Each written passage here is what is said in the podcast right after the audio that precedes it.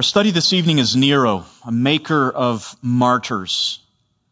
And as we look at this man's life, the man who's actually never mentioned specifically by name in the New Testament, uh, we're going to notice a, trans, a, a, trajectory in this man's life that brought him from relative indifference towards uh, the things of the gospel to a very decided, a very decided uh, despisal of those things, and we'll see his life end in despair and misery. Nero, a maker of martyrs. As we look at this, we're going to look at his initial indifference. And we'll see that particularly as he deals with Paul in Paul's first Roman imprisonment. We will trace his descent into tyranny we will look at his subsequent de- de- demise and then finally his scandalous legacy. His initial indifference, his descent into tyranny, his subsequent demise, and his scandalous legacy. Now let's look at a little bit of the details surrounding his background. Nero's original name was not Nero. It was Lucius. And he was born on December 15th, AD 37. In other words, Paul was about 30, at least 32 years old when Nero was born. Paul was already converted to Christ by the time Nero or his birth name Lucius was born. His mother's name, that is Lucius's or Nero's mother's name was Agrippina. His father Domitius died when Lucius or Nero was only three years old. When Domitius died, the emperor at the time, Emperor Claudius, married Nero's mother, Agrippina. And when he did, he adopted Agrippina's son, Lucius. And when Lucius was adopted by Emperor Claudius, Lucius became Nero Claudius Caesar Augustus uh, Germanicus. That was his full name. And when Claudius, the emperor, died in AD 54, Nero, who was 16 years of age at the time, was chosen to be his successor thanks to his mother. Uh, Nero had a stepbrother, Britannicus, who, who was uh, ready for the throne, but it was Agrippina who made sure that her son, uh, uh, Claudius's stepson, would be the one to actually take power. In those early years of Nero's reign, Agrippina played a significant role uh, in the decision making process, and that was a good thing because Nero was only 16 years old when he received this power. But Nero was influenced by his mistress, uh, Poppaea, and he then had his mother first pushed out of the circle of influence, and eventually he had his own mother killed. The famed Roman Stoic philosopher Seneca became Nero's tutor when he ascended to the throne and his close advisor. He too, along with Agrippina, was highly influential in the first five years of Nero's reign. And just a, a note, an interesting connection here. Seneca, this philosopher who was, who was Nero's tutor during those early years of Nero's rule, was the brother to a different ruler mentioned in the New Testament, Gallio. Gallio is mentioned in Acts chapter 18. He was the proconsul of Achaia, and Paul was brought before Gallio in Acts 18 by the Jews, and Gallio, in a very important moment, declared that that the Jews had no basis for bringing any accusations against Paul. He declared Paul innocent and instead punished the Jews for what they had done in causing a disturbance. That was Gallio. That was the brother of Seneca, this philosopher, well-known philosopher, and Seneca was the, was the tutor to the young Nero. Seneca's influence, however, waned, and Nero's actions eventually led Seneca to, uh, to, to flee, and then eventually led to Seneca's suicide in AD 64. Nero was not a, a virtuous man by any stretch, and that certainly increased, uh, the, the debauchery and vices of Nero increased over time. Nero married his stepsister Claudia Octavia in AD 53, but he eventually divorced her and married his mistress Poppaea 12 days later. Nero would later influence Claudia's suicide. Nero's second wife, this mistress who had become his wife, Poppaea, died in AD 65, just a few years after being married officially to Nero. Roman historians state that she and her unborn baby died when Nero kicked her in a fit of rage. Nero would go on to marry one more time. He would then divorce that third wife. And then after that, he was known for his flagrant homosexual unions, things that uh, cannot even be described in this kind of a setting. Paul's interaction with Nero are limited to two, two periods of time in particular.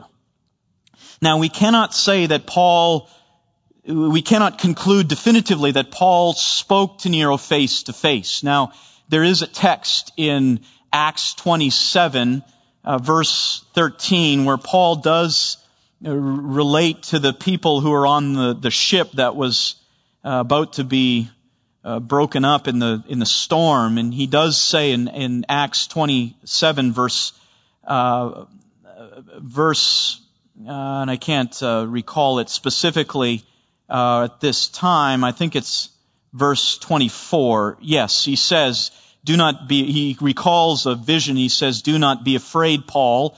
You must stand before Caesar. And, and so Paul then says, no one's going to die. I'm not going to die. God has promised uh, that I will stand before Caesar, and so just stay with me.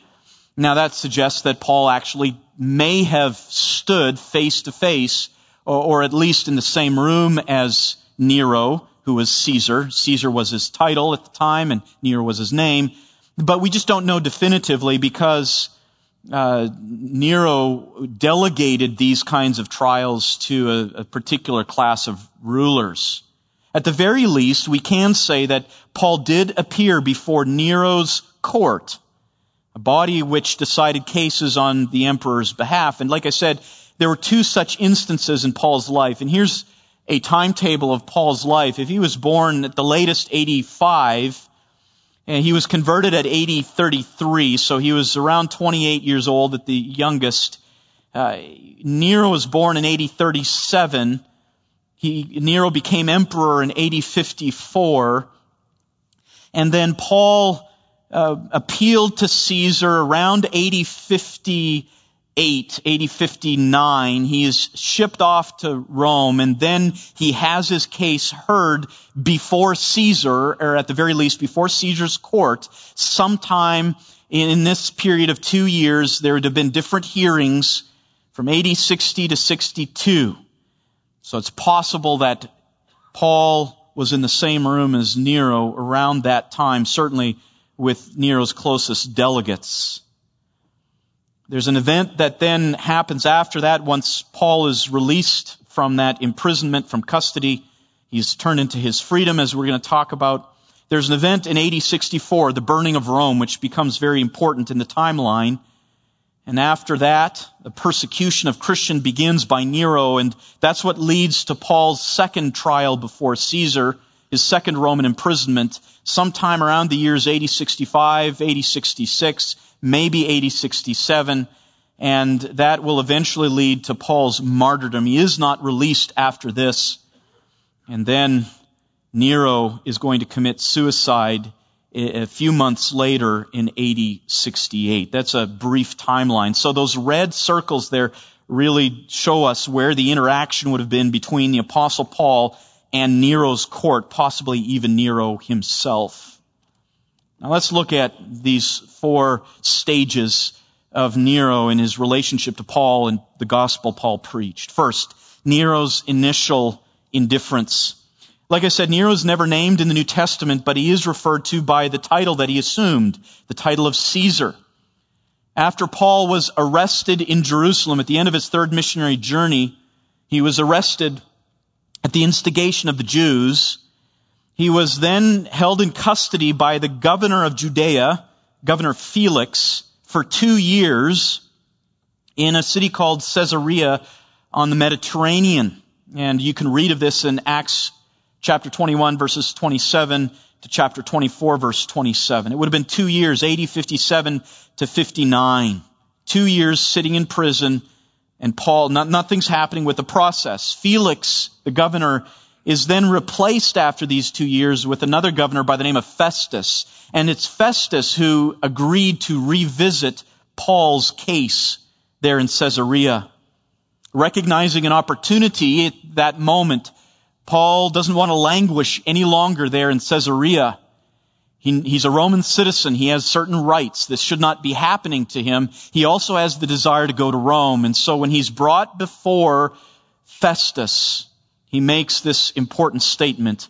I appeal to Caesar. We read of this in Acts 25 verses 6 to 12. Let me just read some of this where he says, I have committed no offense either against the law of the Jews or against the temple or against Caesar. That is Nero. But Festus, wishing to do the Jews a favor, answered Paul and said, Are you willing to go up to Jerusalem and stand trial before me on these charges? But Paul said, I am standing before Caesar's tribunal, where I ought to be tried. I have done no wrong to the Jews, as you also very well know. If then I am a wrongdoer and have committed anything worthy of death, I do not refuse to die. But if none of those things is true of which these men accuse me, no one can hand me over to them. I appeal to Caesar. Then when Festus had conferred with his council, he answered, You have appealed to Caesar, to Caesar you shall go. A little bit after that, there's another hearing there in Caesarea, and this time there is another representative, a king by the name of Agrippa, Herod Agrippa II, who comes to hear Paul along with his sister Bernice. Festus is there as well. And again, Paul makes this defense. And as he does, Agrippa then contends uh, to Festus at the end and said, this man might have been set free if he had not appealed to Caesar. And again, that's a reference to Nero, who was the Caesar at the time. And of course, as we know, that then precipitates this dangerous journey by ship to go 2,000 miles from Caesarea on the Mediterranean, which was not far from Jerusalem, all the way to the city of Rome. Once Paul got to Rome, he was allowed to stay by himself. He wasn't put in a, in a cell. He was a Roman citizen, and the charges brought against him had not been brought by the Romans themselves. They had been brought by the Jews. So the Romans treated him with relative, uh, with a relative sense of, of security. They certainly put a guard by him 24-7, but allowed him to rent his own home in Rome and to accept visitors, to preach to visitors, to, to teach, to send men on, on short-term missionary trips, and even to write epistles. It's during this time that Paul writes Ephesians, Philippians, Colossians, and Philemon as he is waiting for hearings before Caesar's court and as he's waiting for his final vindication. In fact, we read a very interesting statement in Philippians chapter 4 verse 22 as Paul brings that prison letter to a close. He's writing from Rome to the church in Philippi and he even says this, all the saints greet you, referring to those who had been visiting him there in Rome, believers who were coming to his home. And then he says this, especially those of Caesar's household which indicates that Paul's evangelism was having an impact even on some of those who were the closest to Nero.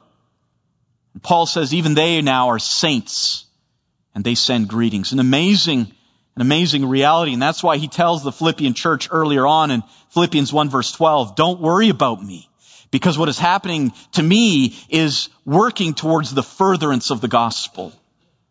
Paul had a lot of opportunities there while he was under this first Roman imprisonment. And he did anticipate release, and that's why he would write to Philemon one of these other prison letters and say, at the same time, prepare for me a lodging, for I hope that through your prayers I will be given to you. And you can see an optimism in Paul's writing of these prison letters that he knew there was nothing that could be brought against him. Uh, the, the Jews had no basis. Paul hadn't broken Roman law, and he should be released. Nero would have been about 24 years of age when Paul would have entered this period of time, AD 60 to 62, as he had these hearings before Nero's court. As I said, the charges were raised against Paul by Jews in Jerusalem, not by Roman officials. And it appears even uh, through a reference in Acts chapter 28 that the Jews didn't even send a delegate to Rome uh, because probably they knew that they had no chance of bringing any successful accusations against Paul. And so Nero's court releases Paul back into freedom, indicating Nero's essential indifference to the matter. He probably thought this all as a, just a big internal debate among the Jews. It's frivolous. It has nothing to do with Roman law. It has to do with the Jews and their scriptures. And he would have had no interest in those things, but he recognizes Paul as a Roman citizen and says, you're free to go. That was the first, that was the first exposure. But Nero didn't stay indifferent. Now let's look at his descent into tyranny. Two years after Paul's release from Roman custody, Paul was released around AD 62. Two years later, an historic event occurred which resulted in a very dramatic shift in the way that Emperor Nero would relate to Christians like Paul. It was the burning of Rome. The fire began at night on July 18th, AD 64. It burned nine days. It destroyed 10 of the 14 regions of the city of Rome, or two thirds of that city. While it may have been started by accident, rumors quickly circulated that Uh, Roman soldiers were observed with torches going to light different parts of the city, helping the fire spread. And it was known that Nero himself had wanted to build a bigger palace and had wanted to engage, as Romans typically did, in a new building project. Romans love to build. Some Roman historians even said that while the city burned, Nero sang songs from his balcony as he watched the buildings collapse. The historians, one historian in particular by the name of Tacitus, then explain what happened next after the fire in summer of AD 64. Neither human help nor imperial manufi- uh, magnificence. I can't even say that. I'm tired. Munificence, which means great generosity. I know that. I can say that. Nor imperial great generosity nor all the modes of placating the gods, placating heaven, Tacitus writes, could stifle the scandal or dispel the belief that the fire had taken place by order. Therefore, to scotch the rumor, Nero substituted as culprits and punished with the most, with the utmost refinements of cruelty a class of men loathed for their vices, whom the crowd styled Christians. Uh, now, again, it's, it's a secular or it's a pagan writer, I should say, writing about the Christians. And he's describing these Christians as, as those who the population loathed because of their vices. Now, that's a accusation by a pagan writer. And then he, the pagan writer, Tacitus, goes on to say this. Christus, which is a reference to Christ, the founder of the name, had undergone the death penalty in the reign under Tiberius by sentence of the procurator Pontius Pilate. And the pernicious superstition, which, which is Christianity, was checked for a moment only to break out once more, not only in Judea, the home of the disease, but in the capital itself, that is in Rome, where all things horrible or shameful in the world collect and find a vogue. He continues and says this about Nero. First then, the confessed members of this sect, that is Christianity, were arrested. Next, on their disclosures, in other words, as they were interrogated and told of other Christians, vast numbers were convicted, not so much on the account of arson as for the hatred uh, of the human race. They accused Christians of hating the human race. and derision accompanied their end. They were covered with wild beasts' skins and torn to death by dogs. Or they were fastened on crosses and when daylight failed, were burned to serve as lamps by night. Nero had offered his gardens for the spectacle and gave an exhibition in, in the circus mixing with the crowd in the habit of a charioteer or mounted in his chariot. Hence, in spite of a guilt which had earned the most exemplary punishment, there arose a sentiment of pity due to the impression that they, the Christians, were being sacrificed not for the welfare of the state, but to the ferocity of a single man. Now that's a complicated writing of history by a, a senator, a Roman senator who lived shortly after, ruled shortly after the time of Nero, but he explains what was going on and basically Nero had to find a scapegoat. His, his burning of Rome didn't have the desired effect. He tried to pour upon the people all kinds of gifts. They wouldn't take it and so he had to find someone to accuse and he chose the Christians. And so what he would do with them is, as, as Tacitus says, he would put them in the skins of animals and then let the dogs tear them to pieces. He would crucify some of them, and even worse, what he would do would be to, to set them on poles in his garden and then to light them at night to provide light for the people who would come and watch the spectacle. In fact, this becomes the theme of some paintings as this one which show the spectacle as the audience would watch as these Christians who were bound on tall poles would be lit on fire uh, to provide light for Nero's gardens. That was, that was his descent into tyranny. And that then would lead to a subsequent demise. Nero's new anti-Christian agenda beginning shortly after the fire, so it would have been AD 65, would eventually reach the apostle Paul. Our best assumption is that Paul was arrested for a capital crime like treason or the propagation of a new and unlawful religion.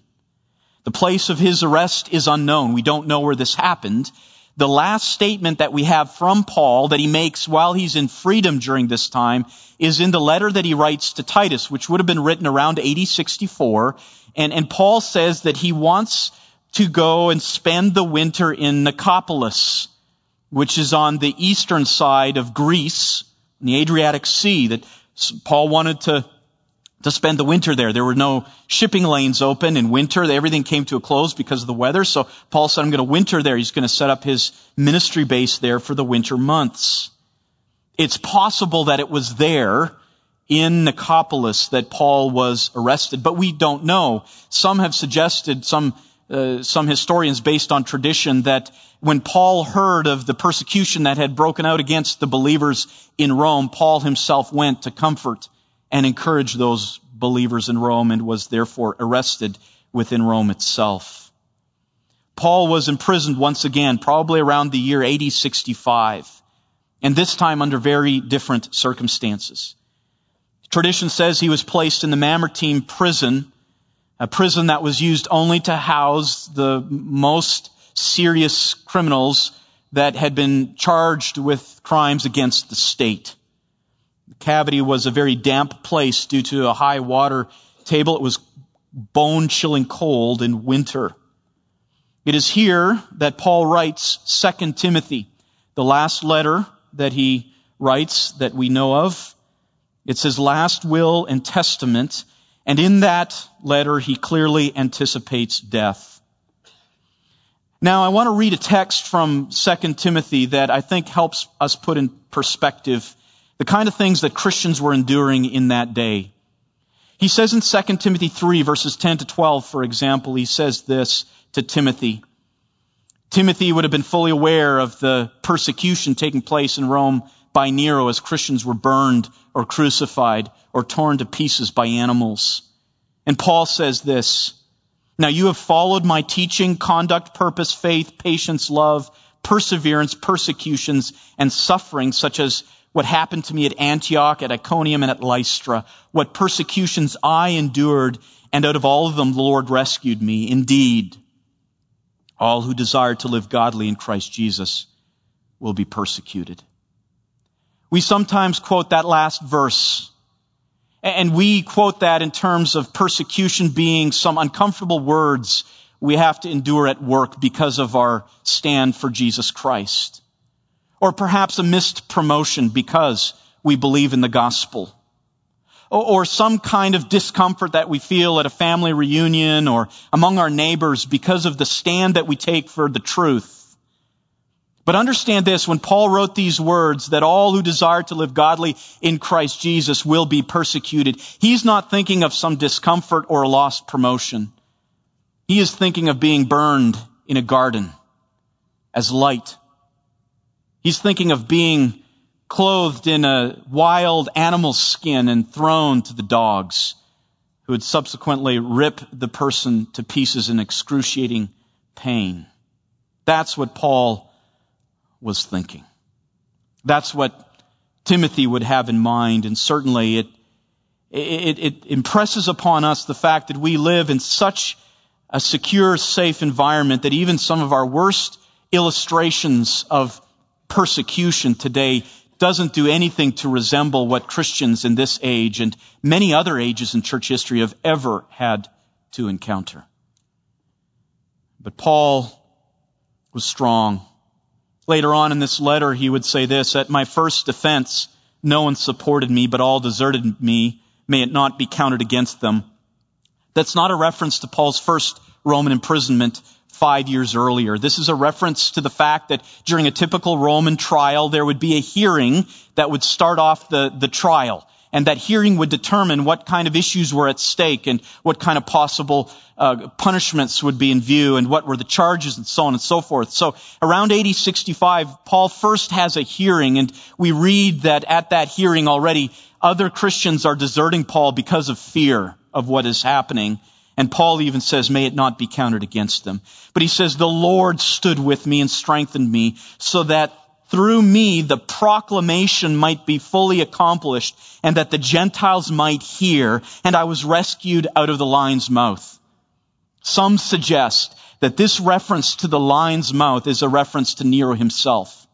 And that during that first that first hearing that perhaps here Paul is before Nero and he makes a bold declaration of the gospel and Nero is not able at that moment to snuff out his life.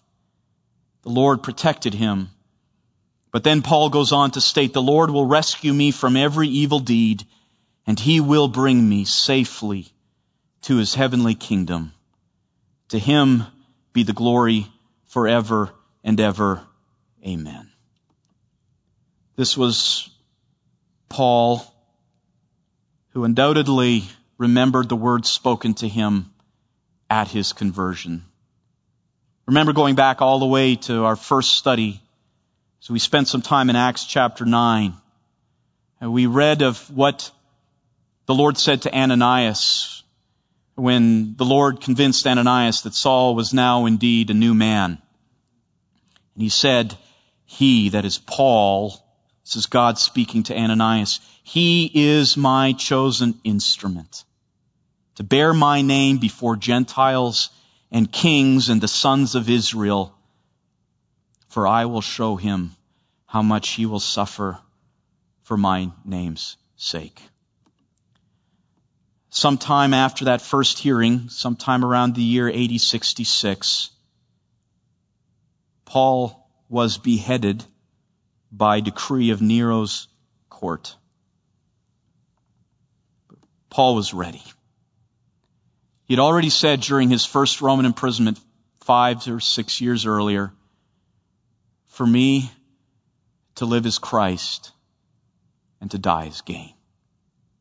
And now as he is at that moment, as he anticipates his death, he, he states in 2 Timothy 4 verses 6 to 7, I am already being poured out as a drink offering and the time of my departure has come. I have fought the good fight. I have finished the course. I have kept the faith. A short time later, his head would be removed from his body. In fact, a short time after that, the apostle Peter will also be executed by decree of Nero. Sometime before the summer of AD 68, Peter is again, or Peter is brought before Nero's court, but in a different context because Peter was not a Roman citizen. And so he wasn't afforded a humane death. Instead, he was ordered to be crucified. And Peter, out of his love for his Lord and his respect for Jesus, says, Do not crucify me like Jesus. I am not worthy of that. Church history says that he requested to be crucified upside down because he did not deserve the honor. We even read from Peter in 1 Peter 4, verses 12 to 14, that Peter too would have been ready for such a fate. He encourages the church around the time when persecution was breaking out. He said, Beloved, do not be surprised at the fiery ordeal among you, which comes upon you for your testing, as though some strange thing were happening to you. But to the degree that you share the sufferings of Christ, keep on rejoicing so that also at the revelation of his glory you may rejoice with exultation. If you are reviled for the name of Christ, you are blessed because the Spirit of glory and of God rests on you. A few months after the executions of Paul and Peter in the spring of AD 68, Nero began to lose control of the empire. His officers begin to ignore his commands openly. The Senate declares him, Nero, to be an enemy of the state and begins proceedings to determine Nero's fate. Fearful of what awaited him, Nero prepared to take his own life, but he lacked the fortitude. He forced one of his secretaries to take a knife and to slay him. And he died in his blood on June 9th, 8068 at the age of 30. And he was the last emperor of the Julio-Claudian dynasty, which began with the great Augustus, Caesar Augustus. His life brought that dynasty to an end. In summarizing what happened to Nero at the end of his life, one statement by one writer is, serves as a good summary. De Quincey says, perhaps history contains no more impressive scenes than those in which the justice of providence at length arrested the monstrous career of Nero. Let's look then, in closing, at his legacy. Nero is remembered as a, today as an irresponsible, ineffectual, and cruel leader. His poor leadership led to revolts, and it precipitated the chaos that threatened the integrity of the empire after his death. There was a very tumultuous time that followed Nero's death because of all the insubordination that had been created by Nero's most ineffectual leadership. Some of the details, in fact, of, of Nero's life that are recorded in the early Roman historians are even held suspect today by historians today because those early Roman historians so disdained the life of Nero that it's assumed that there's a lot of bias in what those historians record of this man's life. Nero murdered anyone who crossed him, including family members like his own mother, a stepbrother, his own wife, and unborn child. And as he grew older, his sexual debauchery only increased in perversity. He embarrassed the ruling class by his shameful acts of narcissism. He loved himself, made no qualms about it.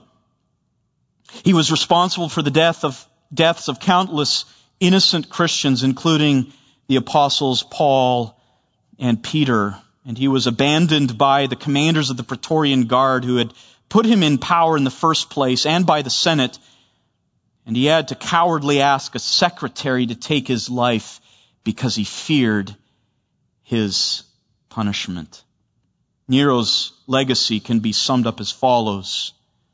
Nero, one writer writes, after Judas became the most accursed of the human race. De Quincey says Nero was the first in that long line of monsters who under the title of Caesars dishonored humanity. De Quincey goes on to state, it is the most striking instance upon record of a dramatic and extreme vengeance overtaking extreme guilt. For as Nero had exhausted the utmost possibilities of crime, so it may be affirmed that he drank the cup of suffering to the very extremity of what his peculiar nature allowed. Now contrast that legacy with the legacy of the apostle Paul. A BBC documentary, a secular documentary even said this, St. Paul is undoubtedly one of the most important figures in the history of the Western world. J. Gresham Machen, the great theologian, said the Christian movement began in the midst of a very peculiar people, that is the Jews. In AD 35, it would have appeared to be a super, to a superficial observer to be a Jewish sect. Thirty years later, it was plainly a world religion. And by whose writing, by whose mouth, by whose hands did this happen? Through the apostle Paul. Another writer, A.T. Robertson, said, Paul knew how to think and had such passion of soul and keenness of intellect that he still challenges the respect of the greatest minds of the modern world. And just look at it today. We still study Paul's writings. Who studies the writings of Nero? And another statement, I think, summarizes it the best. There would come a day when men would call their dogs Nero and their sons, Paul. Nero serves as a fitting conclusion to our study, for he represents all that is antithetical to the life of the Apostle Paul.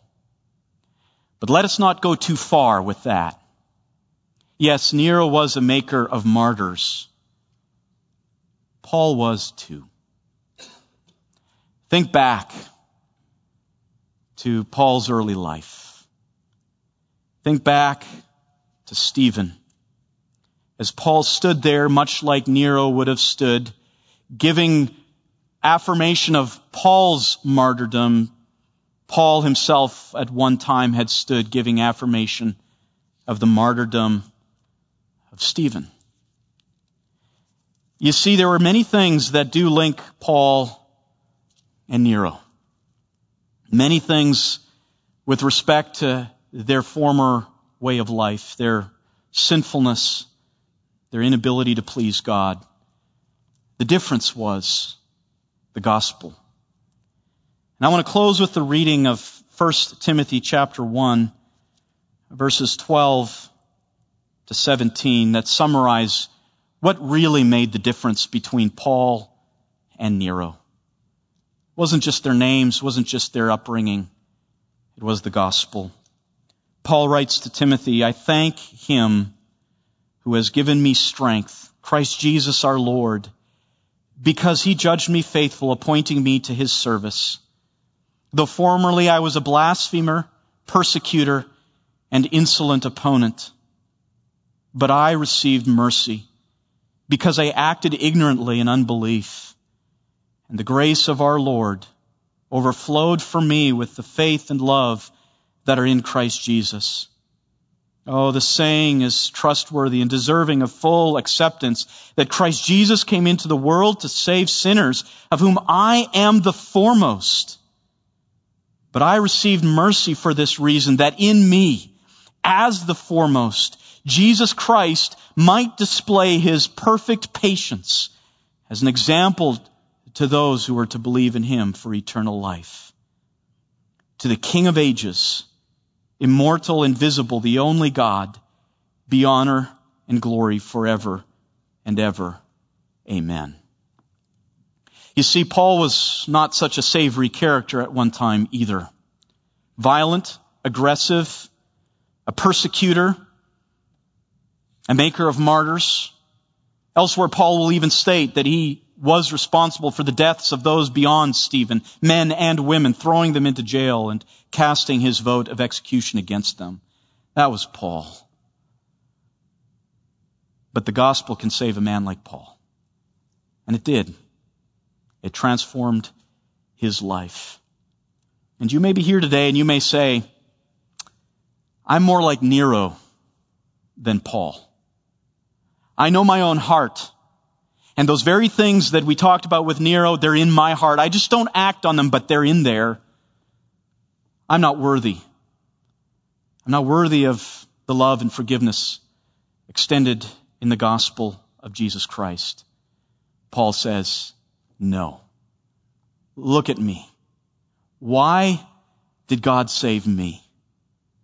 Demonstrate that even the foremost of sinners can be saved, can be forgiven, can receive mercy.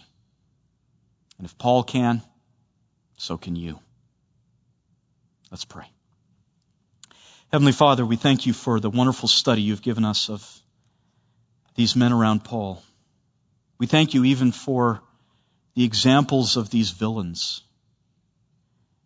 The examples of these who stand diametrically opposed to that which Paul stood for, to that which your gospel proclaims, because it helps us to remember that but for the grace that we find in you, we would be Neros. We would be Hymenaeus. We would be Demas's. But for your grace. So we thank you, Father, that you are a God who saves us not on the basis of what we do, not on how worthy we are. You, you, don't withhold the gospel from us because we're ugly and the vile of, of every wretched sin is found in our hearts. No, you don't withhold us from us because of that. No, you save us to demonstrate your power, your goodness, and your love. And we're thankful that you have. We're thankful that we can now walk in the line of the Apostle Paul. And if the day should come, if the day should come, we would be able and willing to put out our necks to receive the sword or to stretch out our hands and have them nailed to a cross. And we see in that the victory. We thank you in the name of Jesus for that. Amen.